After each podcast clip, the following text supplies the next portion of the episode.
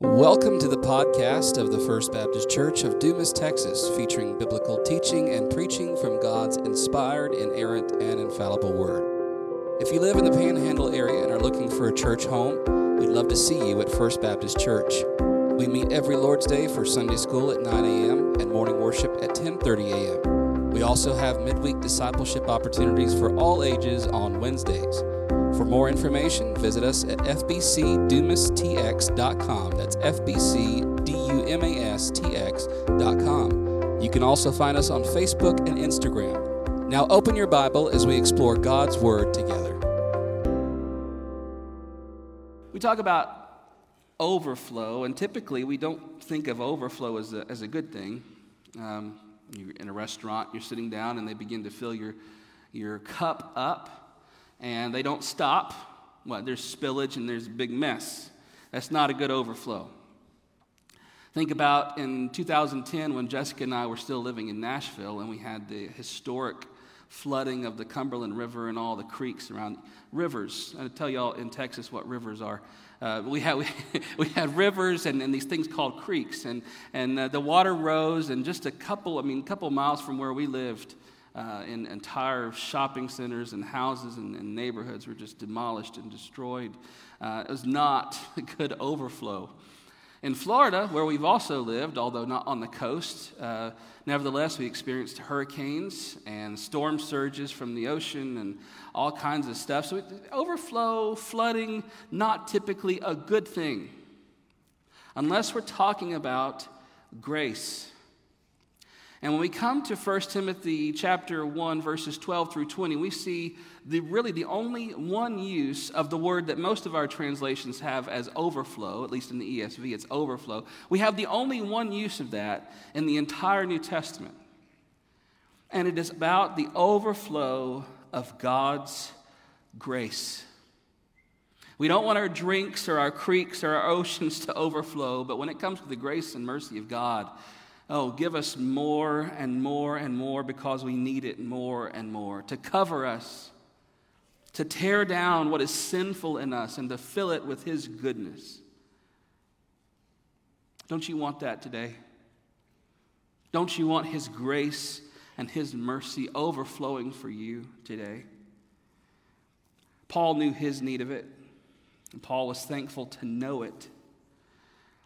We're reminded of what Paul said in chapter 1, verse 3, when he gave Timothy this charge. This charge to warn these false teachers not to spread their lies anymore. And now we see the reason for that charge. Not just to protect the truth, not just to protect the gospel, but so that God's people will remember God's grace and that as we sail this course to heaven, we will st- steer clear of the rocks and the ditches that are on either side and stay the course by God's amazing divine grace. Oh, how often we are in danger of forgetting why God's grace is so amazing. How in danger we are every day of taking it for granted, taking advantage of it in sinful ways of sinning more that grace may abound, of forgetting what God has done for us in Jesus, and living our lives from day to day as if none of it mattered. Paul wanted to remind young Timothy about this, and maybe we need a reminder of it today as well. Look in 1 Timothy chapter 1, beginning in verse 12. I thank him who has given me strength, Christ Jesus our Lord, because he judged me faithful, appointing me to his service Though formerly I was a blasphemer, persecutor, and insolent opponent, but I received mercy because I acted ignorantly in unbelief. And the grace of our Lord overflowed from me with the faith and love that are in Christ Jesus. The saying is trustworthy and deserving of full acceptance that Christ Jesus came into the world to save sinners, of whom I am the foremost. But I received mercy for this reason that in me, as the foremost, Jesus Christ might display his perfect patience as an example to those who are to believe in him for eternal life. To the King of the ages, immortal, invisible, the only God, be honor and glory forever and ever. Amen. This charge I entrust to you, Timothy, my child, in accordance with the prophecies previously made about you, that by them you may wage the good warfare, holding faith with a good conscience. By rejecting this, some have made shipwreck of their faith, among whom are Hymenaeus and Alexander, whom I have handed over to Satan, that they may learn not to blaspheme. Number one, today in verses 12 through 14, we see an outpouring of grace. I want you to remember today, believers, who you were. Who you were and what you were apart from Christ. True, in Jesus this morning, if you are in Christ, all things have been made new. The old is gone, the past is gone. 2 Corinthians 5:17. Behold, anyone is in Christ, they are a new creation. The old is gone, the new has come. Our sins are forgotten. And so I'm not asking you this morning to dwell on the past or to bring up the past again, what you were and who you were. I'm asking you to remember it so that in remembering it, you may recall the grace and the mercy of Jesus for you. Sometimes, in remembering who we were and recalling what we were before Christ, it makes us stand afresh in the amazing glory of His grace for us now. Do you remember where you were? Do you remember who you were? Do you remember what you were doing? Do you remember maybe today what you could be? Who you could be even now apart from Jesus? I'm glad that Jesus makes us new and cleanses us, but I'm also glad to remember and to know where he brought us from. Paul now recounts where God brought him from, and he chalks it up to one thing God's grace. Timothy, you need God's grace. Church, we need God's grace. Matt needs God's grace. In verse 12, Paul reminds us where it all comes from for him and for us. Look at how he begins. I thank him. I thank him who has given me strength, Christ Jesus our Lord. If Paul could just sum that up in a phrase, it's all from him. I thank Jesus who has done this. I thank Jesus who has given me strength.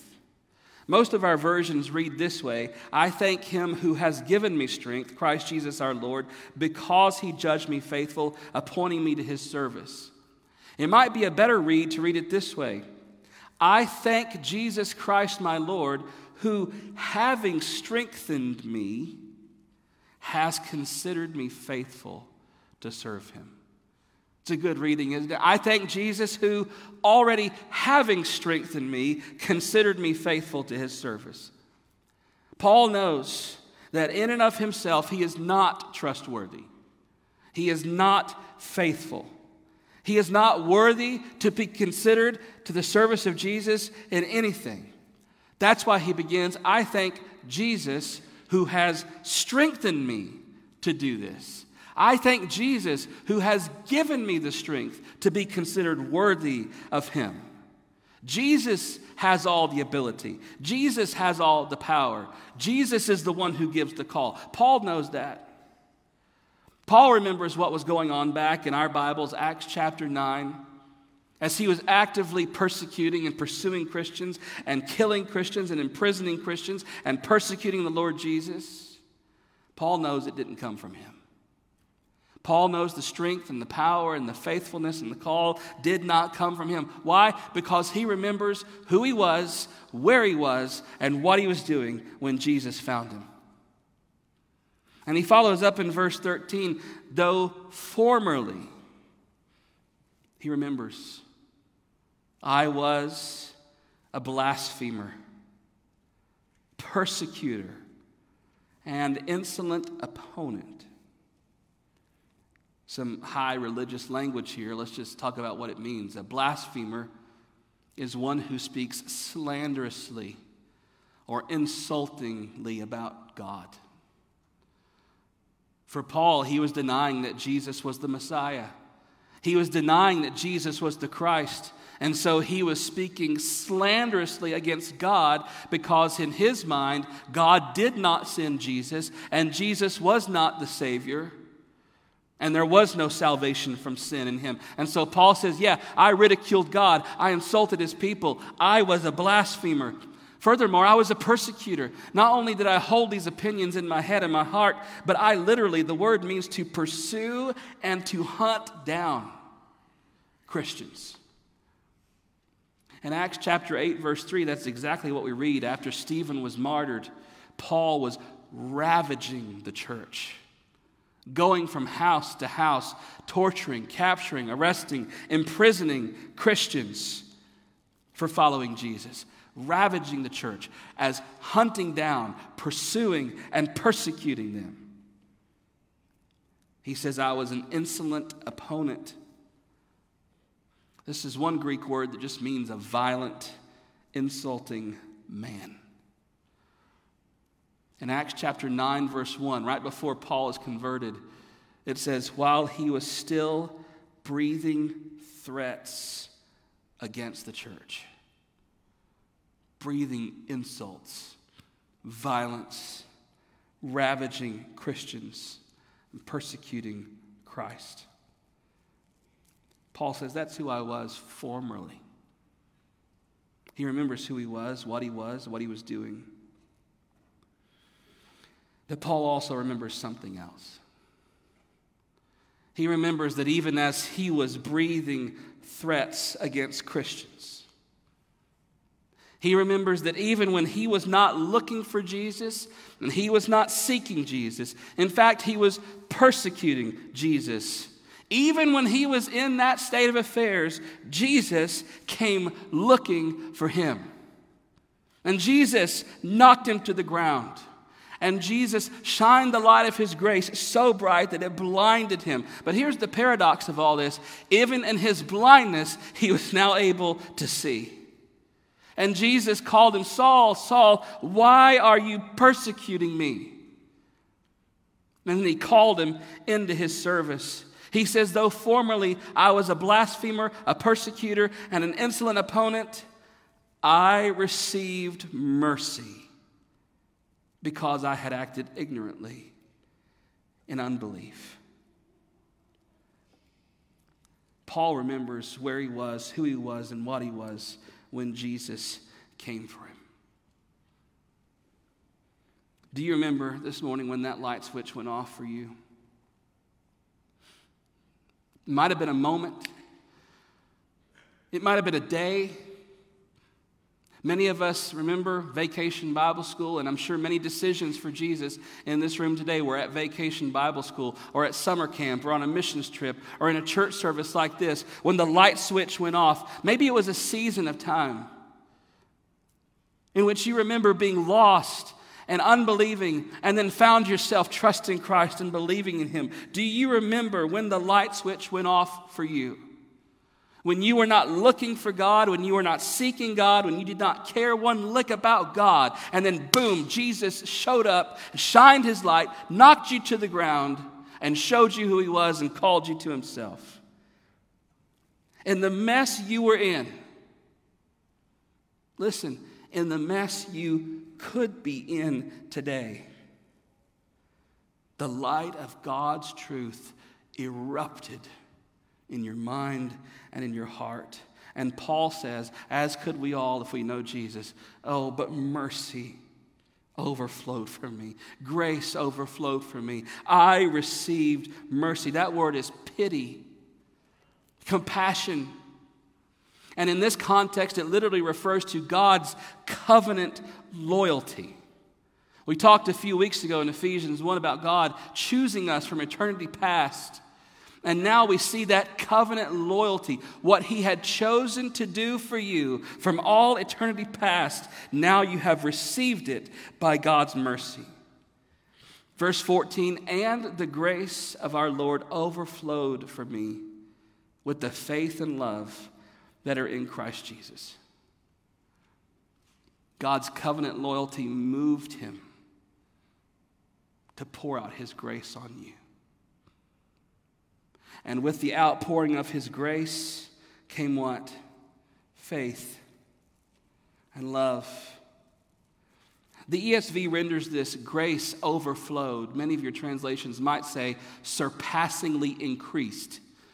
That's not a bad translation. It means the same thing. If something is increasing to the point of surpassing, guess what it's doing? It's overflowing. And Paul says, This is how God's grace was for me. He poured it out, not just a little, not just enough for me to be able to do the rest. He didn't wait for me to respond to then do the rest for me. No, God's grace was poured and poured and poured and poured until it surpassingly increased and overflowed over the side of the vessel.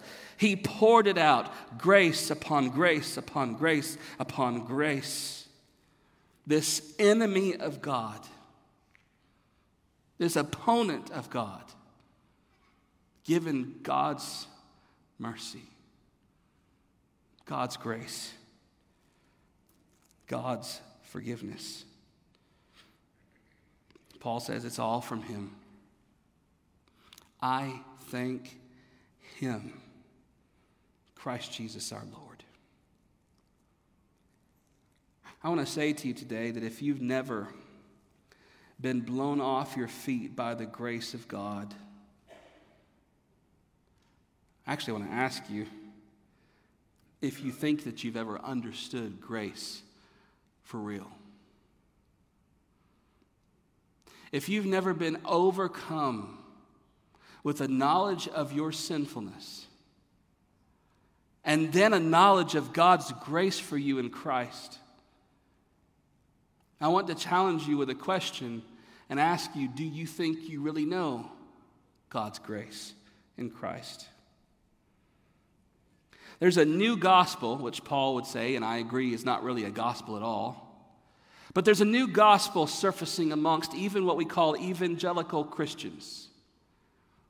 And this new gospel, in a nutshell, sounds something like this You are good enough, you are worthy, you are great just as you are. I heard a lady, popular Christian author, woman, on a podcast one time say that she finally came to an understanding of the gospel. You know what her understanding of the gospel was? That I am worthy and that I am good enough. Brothers and sisters, that is not the gospel. That is not the gospel. The biblical gospel, listen, is that you are not worthy. The biblical gospel is that you are not just fine by yourself. The biblical gospel is that you are not good enough.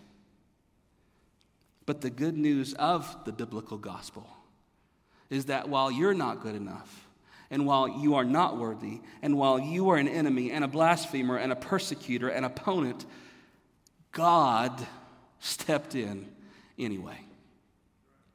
That's the biblical gospel. That God stepped in to your junk, flipped on the light switch, cleaned out the cobwebs, took up residence by his Holy Spirit. That it was God who strengthened you, God who gave you mercy, God who gave you grace. Listen to this God who gave you faith, God who gave you repentance in Christ. Do you know this morning, listen to this, do you know this grace in Christ today? Have you come to Jesus in faith, trusting on Him while laying aside your sin and your self righteousness and your own efforts to do it by yourself? Have you come to Jesus in faith, repenting of all that stuff? Believers, this morning, when's the last time, I asked this a few weeks ago, when's the last time you simply said, Thank you? When's the last time you woke up in the morning, believer, or just going through your day, or in a worship service like this as we sing these songs about God's wonderful, amazing grace, and you just slung your head back and you said, Thank you for saving me? When's the last time, believer, you remembered who you were and what you were and what you were doing and what you could be except for Jesus. When's the last time you remembered, as Paul said 1 Corinthians 15 10, by the grace of God, I am what I am? It's all because of Jesus. I thank Him who gave me strength. I thank Him who considered me worthy. I thank Him who showered His mercy and grace on me. Number two, an example of grace. One of the most cherished verses in all the Bible, and for good reason. Verse 15, Paul says, This saying is trustworthy and deserving of full acceptance that Christ Jesus came into the world to save sinners, of whom I am the foremost. This is one of five, quote, trustworthy sayings or faithful sayings of Paul. In other words, in his letters, there are five times when he says a phrase like this or something similar. This is a trustworthy saying, worthy of full acceptance. This is a faithful saying. There's five times. And scholars disagree over to what Paul is trying to do, but it seems at the very least as if he's just trying to draw our attention to something important. Just as Jesus might have said, Behold, or verily, verily, amen, amen, I tell you. Jesus was saying, Listen up. Paul is saying, listen to this. This is the gospel that Christ Jesus came into the world to save sinners. Here is the mission statement of God. Here is the purpose for which Jesus came into the world to save sinners, to show grace, to show mercy to God's enemies, to forgive the blasphemer, to redeem the persecutor.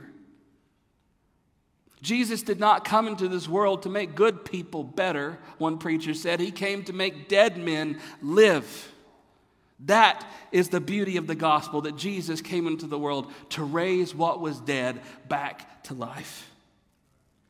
Luke 19:10 we see another mission statement. He came to seek and to save that which was lost. Romans 5 8, yet another, that even when we were still sinners, Christ died for us.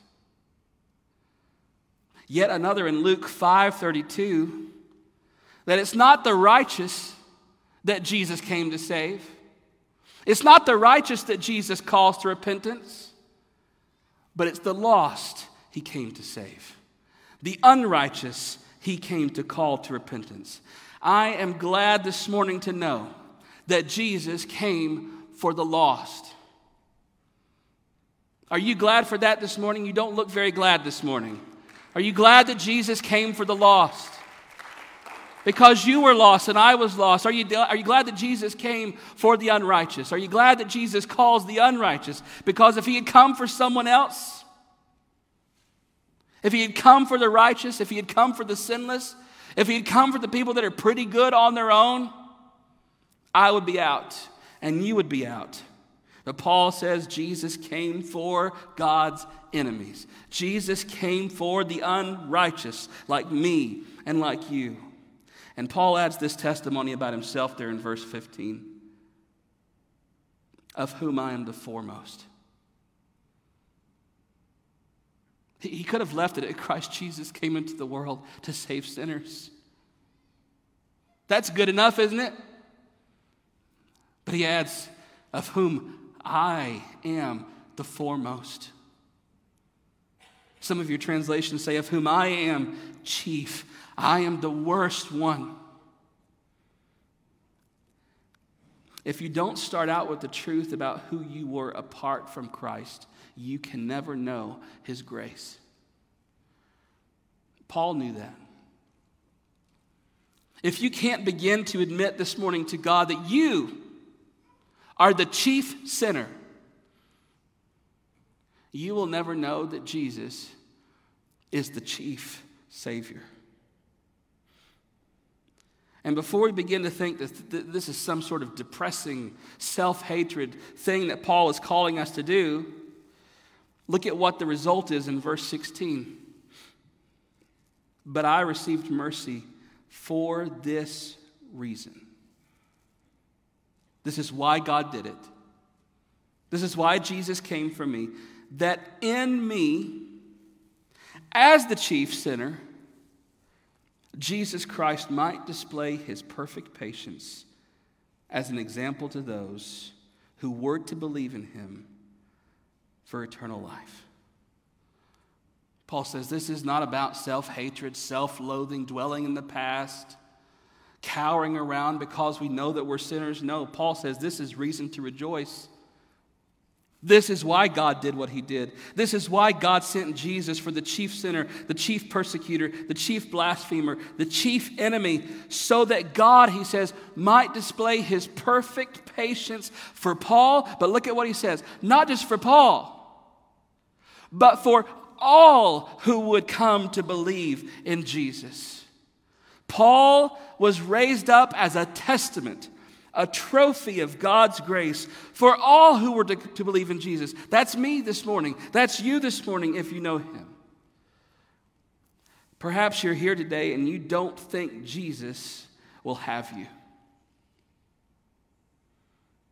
Uh, for some of us, that's just unthinkable, but so many people struggle with this. Sinners struggle with this. I think sometimes we have this delusion that people are unbelievers and people are lost and people don't come to church and people don't want anything to do with Jesus just because they hate Jesus. It's true, they do, apart from Him. But this keeps people from Jesus. That we think that we are too far. We think we're too bad. We think we're too lost. We think we've done too much. You don't know what I've done. You don't know where I've been. Jesus will not have me. I need to get myself cleaned up before I come to Jesus. I need to get myself holier before I come to Jesus. We've got the gospel wrong if that's how we're thinking about it. Jesus, remember, came for the unrighteous. Jesus came for the lost. He came for the enemy so that he might one by one claim trophy after trophy after trophy for his grace. I heard a preacher say recently, that we don't get good so we can get God. We get God so that we can get good. He comes to make us holy by the blood of Jesus. Paul says, I am the chief trophy because I was actively pursuing Christians. I was actively persecuting Christ. And yet he called me. God says to you today, listen carefully, unbeliever here today. God says to you, you are not too far. You are not too bad. You are not too unrighteous that He won't or can't save you. The angels in heaven rejoice over one sinner who repents, Jesus says in Luke 15 7. Over one sinner all of heaven erupts in praise. God delights in his trophies of grace. Ephesians 1 6 tells us the reason why God does what he does for sinners is so that he can show the immeasurable riches of his grace to the praise of his own glory. God loves to display what God can do and He could do it for you today. Verse 17, Paul can contain himself no more. I can see Paul pushing back in his seat, lifting his hands to the Lord and throwing his head back. Now to the King of the ages, immortal, invisible, the only God, be honor and glory forever as he begins to write down this inspired doxology that the Holy Spirit is breathing through him, he explodes in this song of praise to God. You take verse 17 out of this, it seems like it sits alone by itself. It doesn't really fit within the context of all this being said until you see it that way. That Paul breaks into his thought, he breaks into what he's saying to praise God, to say thank you to the immortal, invisible King of the ages.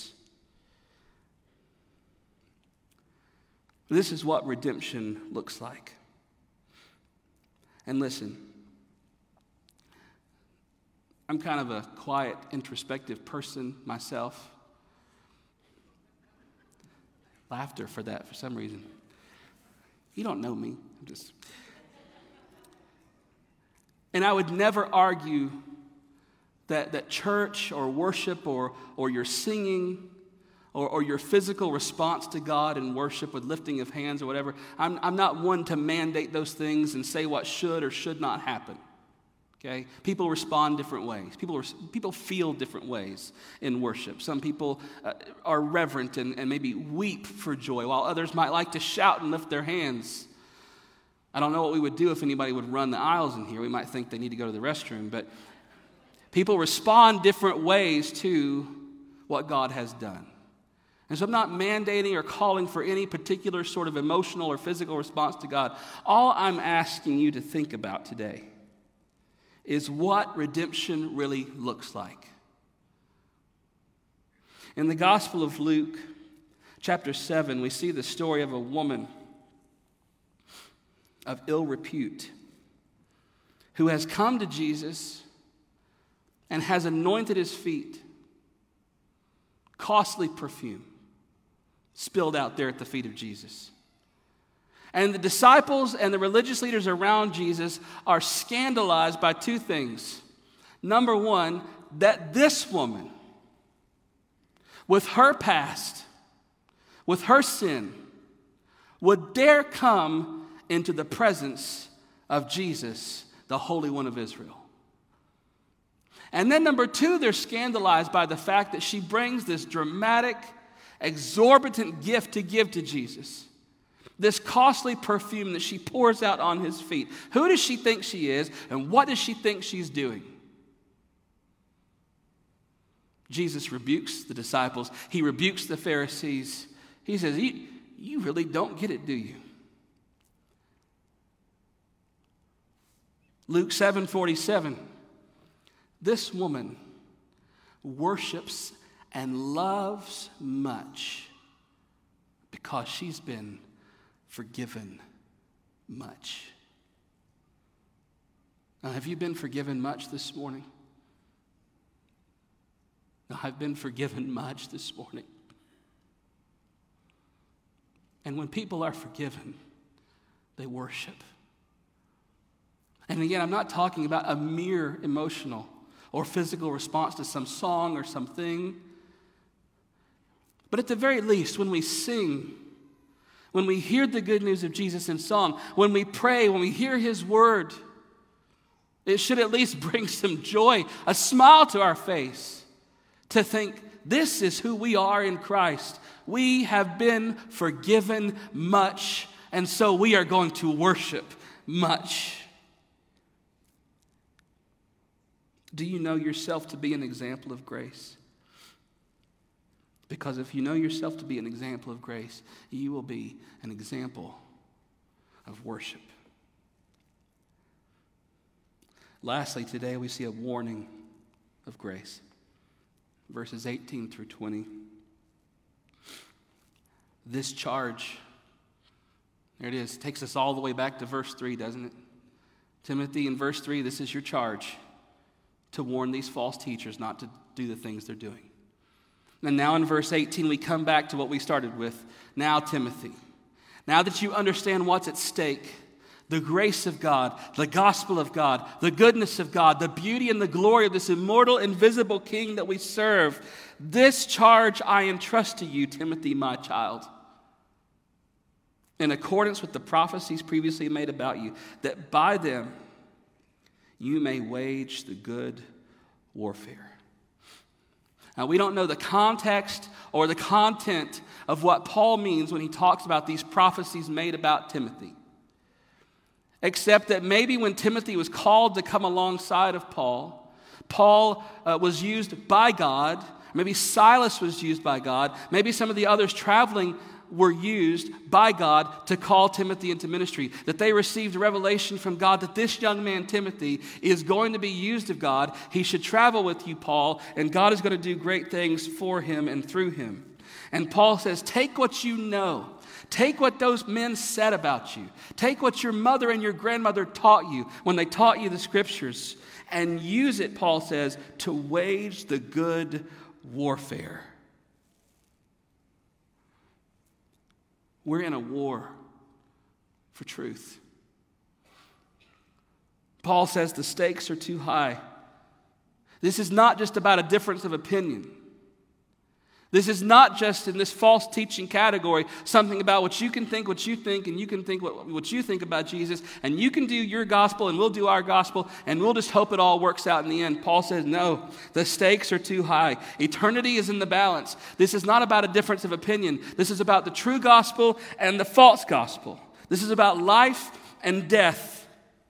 And he tells Timothy and he tells us now take what you know and take this charge and wage war. I like verses 19 and 20 because Paul names some names. Paul ain't scared to name some names. I think often in the church today, whether it's in our churches or outside our churches, we're scared to warn people about false teachers and false teaching by name. Watch out for this person. Watch out for this book. Watch out for this thing. Paul doesn't have any problem with it. Verse 20, watch out for Hymenaeus and Alexander,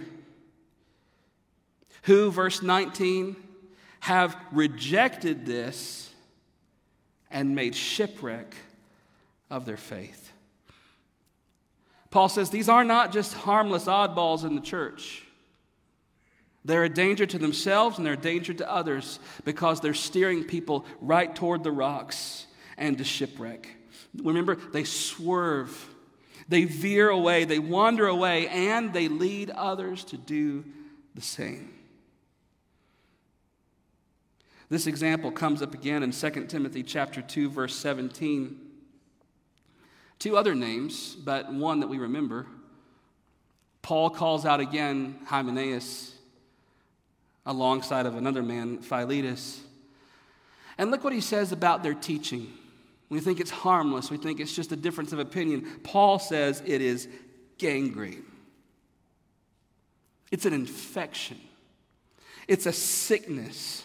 It's a cancer that is to be cut out before it brings death to the whole body. Paul warns Timothy to wage war against these false gospels and these false teacher, teachers. In love, and grace and mercy, and you say, well, I don't see, you said this was a warning of grace and love and mercy. I don't, I don't see a whole lot of that here. Look at verse 20. I've handed them over to Satan. And again, that doesn't sound too loving, Paul. That they may learn not to blaspheme. Paul speaking here about church discipline that these men seemingly continued in their error and continued to stir up division in the church to the point where they were warned once, they were warned twice, and they were brought before the church as Jesus instructed before being removed and treated as sinners and tax collectors. Unless you begin to say, man, that sounds really harsh. Would you really do that to people? Yes. Jesus commanded it, the apostles commanded it not for the sake of just getting people out, but that our prayer for them might be what Paul prays for Hymenaeus and Alexander in verse 20 that by this they may learn not to blaspheme, so that they might repent. And Paul says in Galatians if someone is removed and repents and they were restored, you should restore them with gentleness and love. It's a warning, but it's a warning backed by grace. Watch out, even as we pray for them, that they might come to their senses and repent. Maybe we need to be recaptured this morning by the grace and the mercy of Jesus. Maybe we need to remember the war that we're in. Maybe we need to remember the danger of the false teaching that we face in our churches, in our denominations, in our country, in our world. Maybe we need to remember this morning that our gospel is too good not to fight for. This morning, have you been knocked off your feet by the grace of Jesus? Have you been blinded by the light of His truth?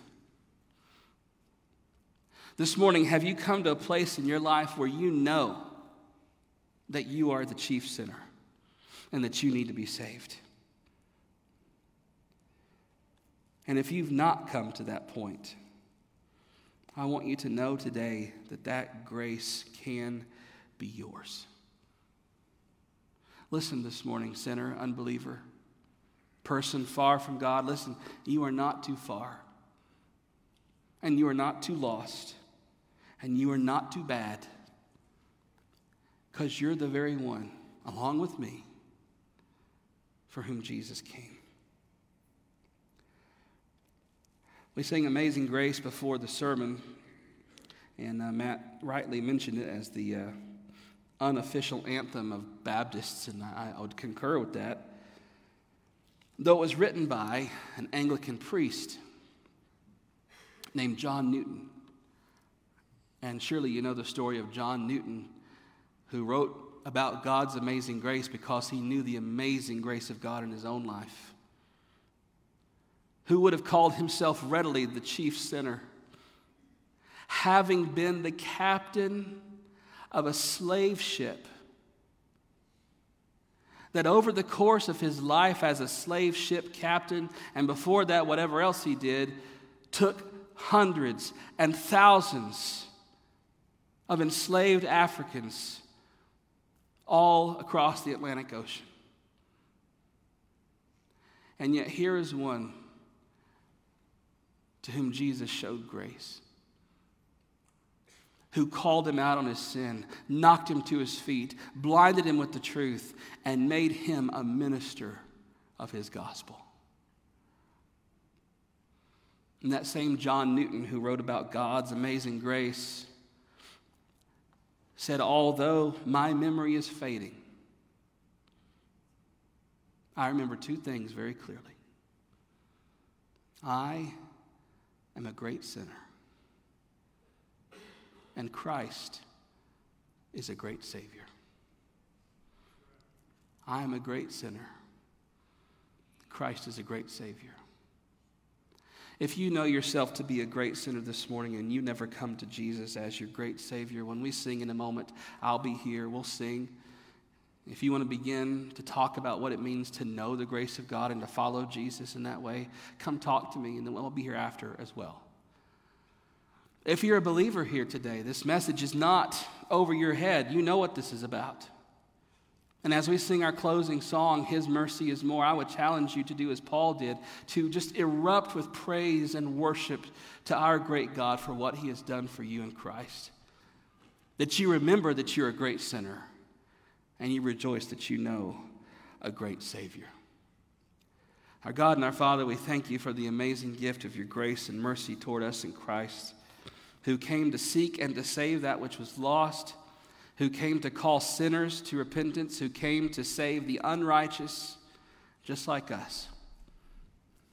God, this morning, if there are those in this congregation who, for whatever reason, have not come to an understanding of what it means to follow Jesus, I ask that you would do that today in their hearts by your Holy Spirit. That you would, as you did for Paul, strengthen them and overflow their hearts with grace. Give them love, give them faith, give them repentance, even today as we pray and sing. Thanks for listening. For more information about what it means to follow Jesus as Lord, you can email us at fbcdumas at hotmail.com. It's fbcdumas at hotmail.com you can also reach us by phone at 806 935 5604. We'll see you next time.